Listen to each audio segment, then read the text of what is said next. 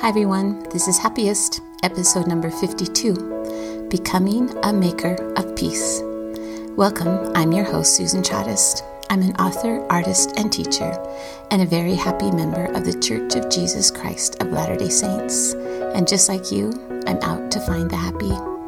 In this podcast, we'll be searching to find the happiest moments in any situation. These are some of my stories.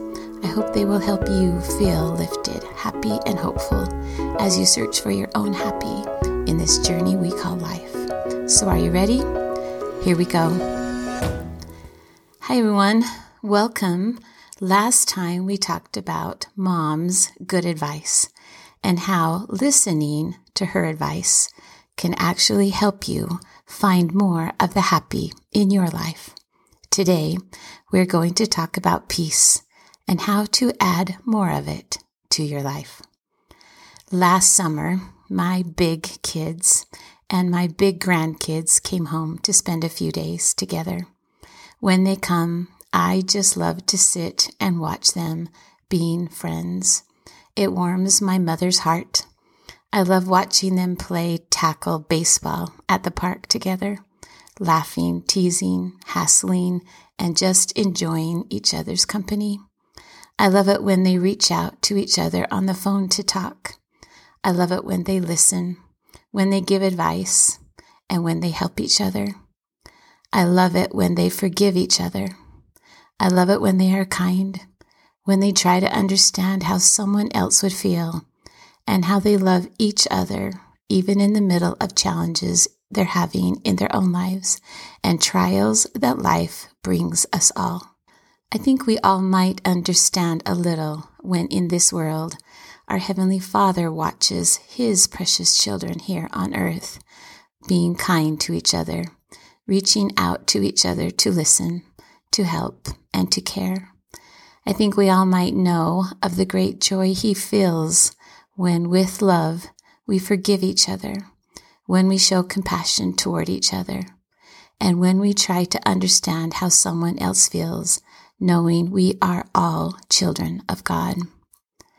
But nowadays, it seems that everywhere you look, kindness, compassion, and grace have been replaced with anger, vengeance, and wrath.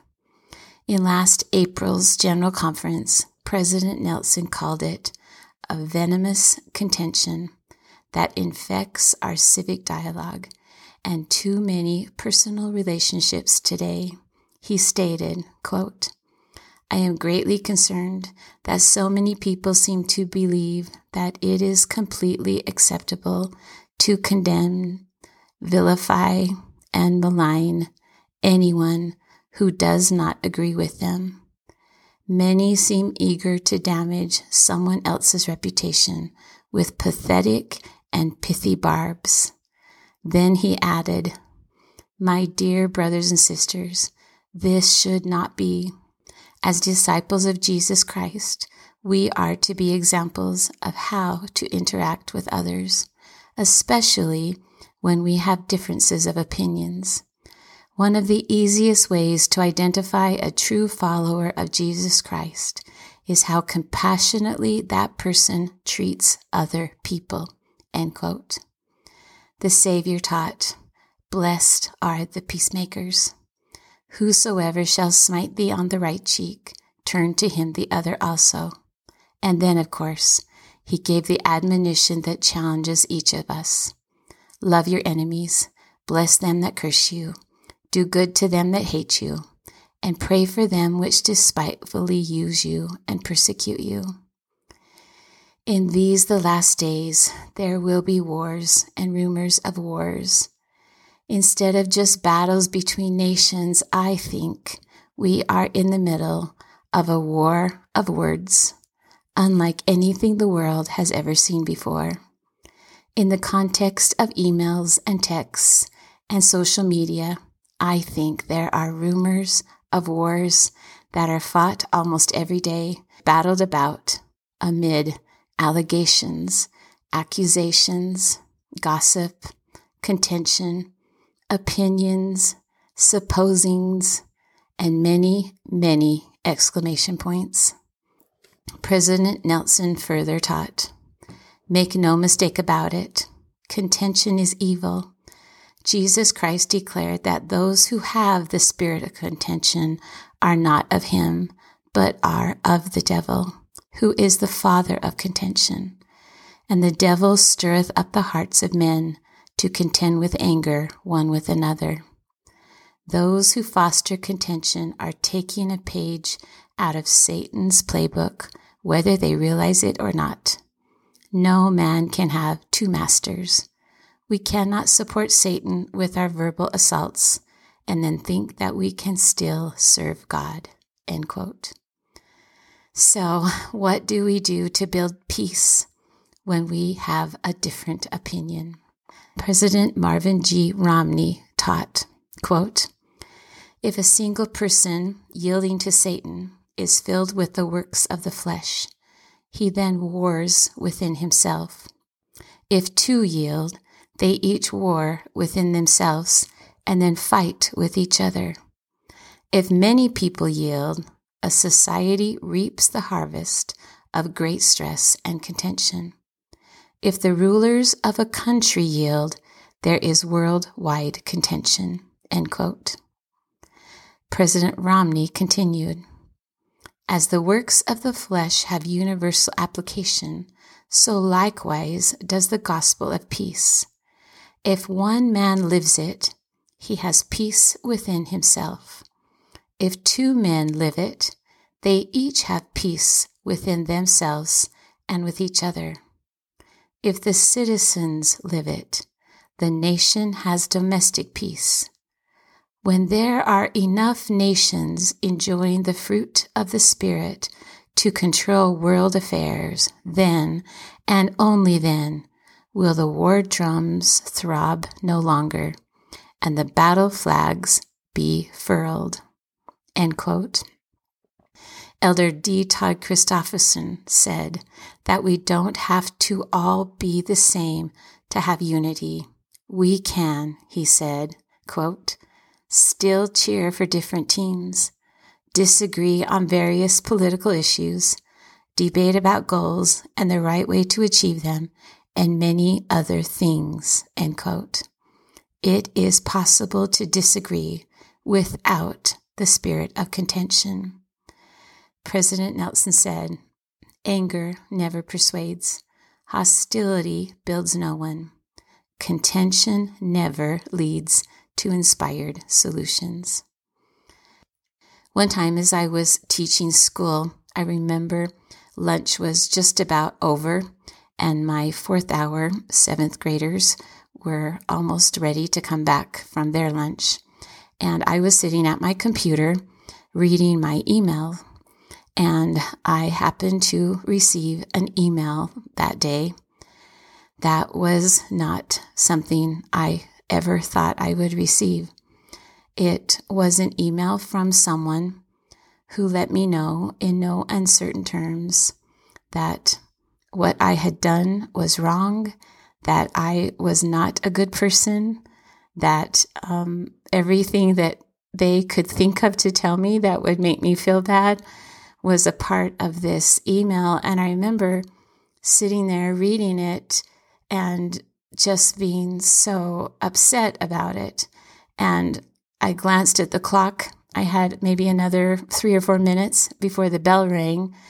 So I went ahead and clicked on the reply key and I remember I started typing and I shared my feelings with this person who had sent the email in a very contentious way.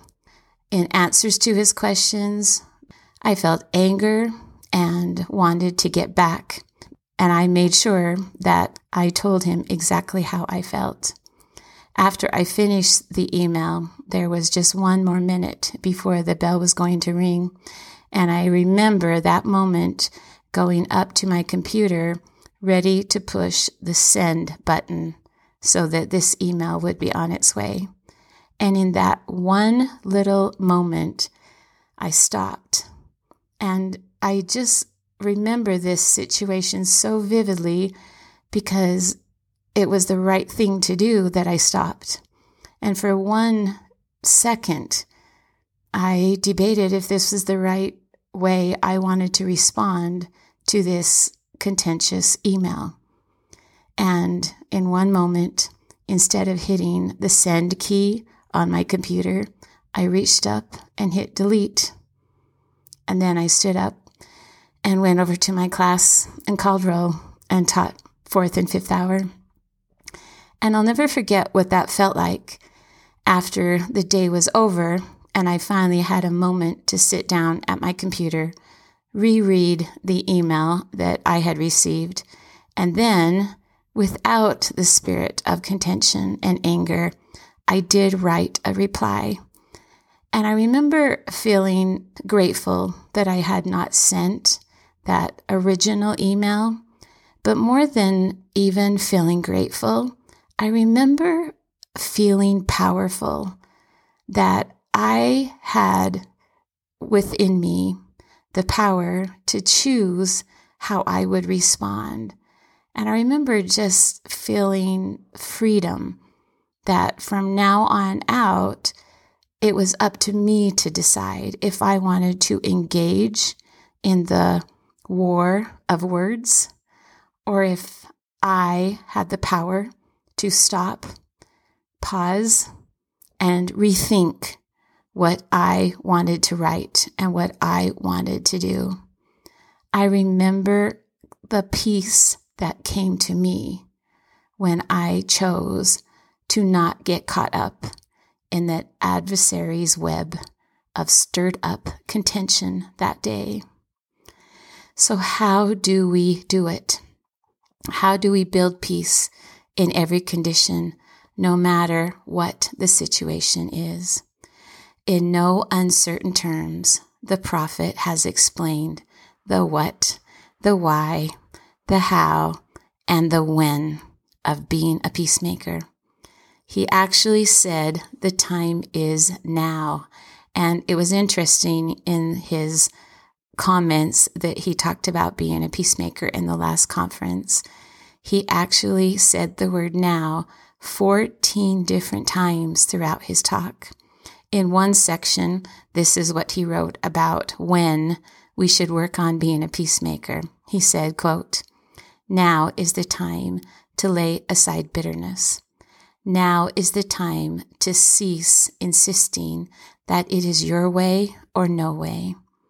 Now is the time to stop doing things that make others walk on eggshells for fear of upsetting you. Now is the time to bury your weapons of war. If your verbal arsenal is filled with insults and accusations, now is the time to put them away. End quote. So, how do you change? How do we follow the Savior's example and the prophet's plea to make peace instead of war? How do we learn to interact in a higher, holier way with other children of our Heavenly Father. First, I think you need to notice the contention, the feeling of contention right out of Satan's playbook. What does it feel like? It comes fast. And the feeling of fear, resentment, jealousy are always followed by fast paced anger. As soon as you notice it, the next thing you do is you just stop just for a moment right there in your tracks, right before you hit the send key, right before you send the message, right before you say the word. In that short pause as you stop, there will be a space a moment where you will have the chance, the power to change your mind, to cease the fire, to end the war of words, and to build peace. Next, you just breathe. And really and seriously, this is the next step. You have stopped. You noticed the contention that you were feeling. You stopped for just a moment, and the next step is to literally breathe. But this time, notice that you're breathing and do it for one minute. Slow down your breathing in and out. And while you are, listen to your heart. Listen to your breathing and then listen to the Spirit. Say a little prayer and then follow the covenant that you have already made to create and build peace. Finally, choose charity instead of cruelty. Choose mercy instead of malice. And then choose compassion instead of contempt. Instead of rebuke, rebuild. Instead of put down, lift up. Instead of my way, look for a higher way. While you are building peace into your life, you will also be building and strengthening you. The inner framework needed to be a peacemaker begins with you strengthening your listening skills, your empathy and patience, and continues through to your humility, your faith, and most importantly, your love. Build your framework of peace.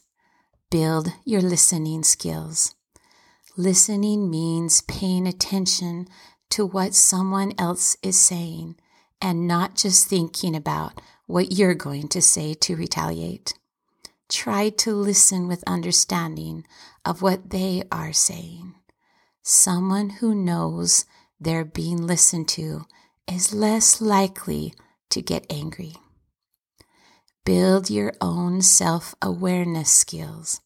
When you are self aware, you are more mindful of your own thoughts and your own feelings, noticing what you are thinking and then realizing your thinking leads you to how you will act and what you will say will help you to plan better how you really want to be and how you really want to show up in this world and in any situation. Build into your framework empathy for others. Really try to feel how someone else might be feeling. Make the effort to imagine where they are coming from and what might be motivating their words or actions. Build your ability to be more patient. Peacemaking patience means using your self control to not get angry or upset, to listen instead of interrupt, to not raise your voice. Peacemaking patience means that it's going to be okay to let someone else have their say, even if you strongly disagree. Patience isn't weakness. Patience is the strength to suppress restlessness or annoyance when confronted with confrontation. Build into your heart humility. To be humble means to acknowledge that you really don't know everything and don't have all the answers. Humility lets us let go of our own pride and then esteem someone else as someone who has worth. Build faith into your framework of peace. Having faith means trusting in Him and trying to keep His commandments, including how you treat people. President Nelson said, one of the easiest ways to identify a true follower of Jesus Christ is how compassionately that person treats others. Build love into everything you do. Having a love of God in our hearts leads our hearts to peace. The first great commandment is to love God, and the second great commandment is to love others, even when they think differently than we do. A year ago, President Nelson pled with us in these words. He said, quote, None of us can control nations or the actions of others or even members of our own families, but we can control ourselves. My call today, dear brothers and sisters, is to end conflicts that are raging in your heart, your home, and your life. Bury any and all inclinations to hurt others, whether those inclinations be a temper, a sharp tongue, or a resentment for someone who has hurt you. The Savior commanded us to turn the other cheek, to love our enemies, and to pray for those who despitefully use us. End quote. Each day throughout our lives, the thoughts, the feelings, and the experiences in our lives are added to who we are. Imagine a wall you are building up, thought by thought, brick by brick. Now, look back at each brick you have gathered throughout your life and see them as a framework for who you will be tomorrow. Have you collected enough bricks of empathy and understanding to help you find peace in the days ahead? How many bricks of listening and humility have you accumulated? What about the bricks of patience and love that will rally around you when peace and comfort are needed? You are in charge of the life you are building. You are in charge of which bricks you will collect and which ones you will discard. You get to decide the framework of you and who you will be tomorrow. If you see bricks of jealousy, pride, and resentment collected from your past, it's your choice to remove them. If there are bricks of defensiveness, rivalry, and opposition. It's your choice. You can replace them with bricks of alliance, collaboration, and love. President Nelson gave the antidote to contention, and he said it is charity. Charity is the spiritual gift that helps us to cast off the natural man who is selfish, defensive, prideful, and jealous. Charity defines a peacemaker. Build into your life a framework of peace by choosing charity instead of cruelty, mercy instead of malice, and compassion instead of contempt. Instead of rebuke, rebuild. Instead of put down, lift up. Instead of my way, look for a higher way. And as you rebuild, lift, and construct peace, you will be rebuilt. You will be lifted up, and you will be blessed with peace. What are you doing in your life to keep your soul aloft? It's not always easy. There are days when your life will soar, and there are days when it will not. But there are many things you can do to add lift and peace to your life. Even on those days when the string gets all tangled around your feet, you will be able to look for the happy. That's what this podcast is all about. We're going on a journey together to look for the happiest moments in everyday life, in all situations, that will help you keep your soul aloft. Be ready, because together we are out to find the happy. Thanks for tuning in today. Have a beautiful rest of your day and get ready to build peace into your life by becoming a maker of peace. Bye for now. See you next time.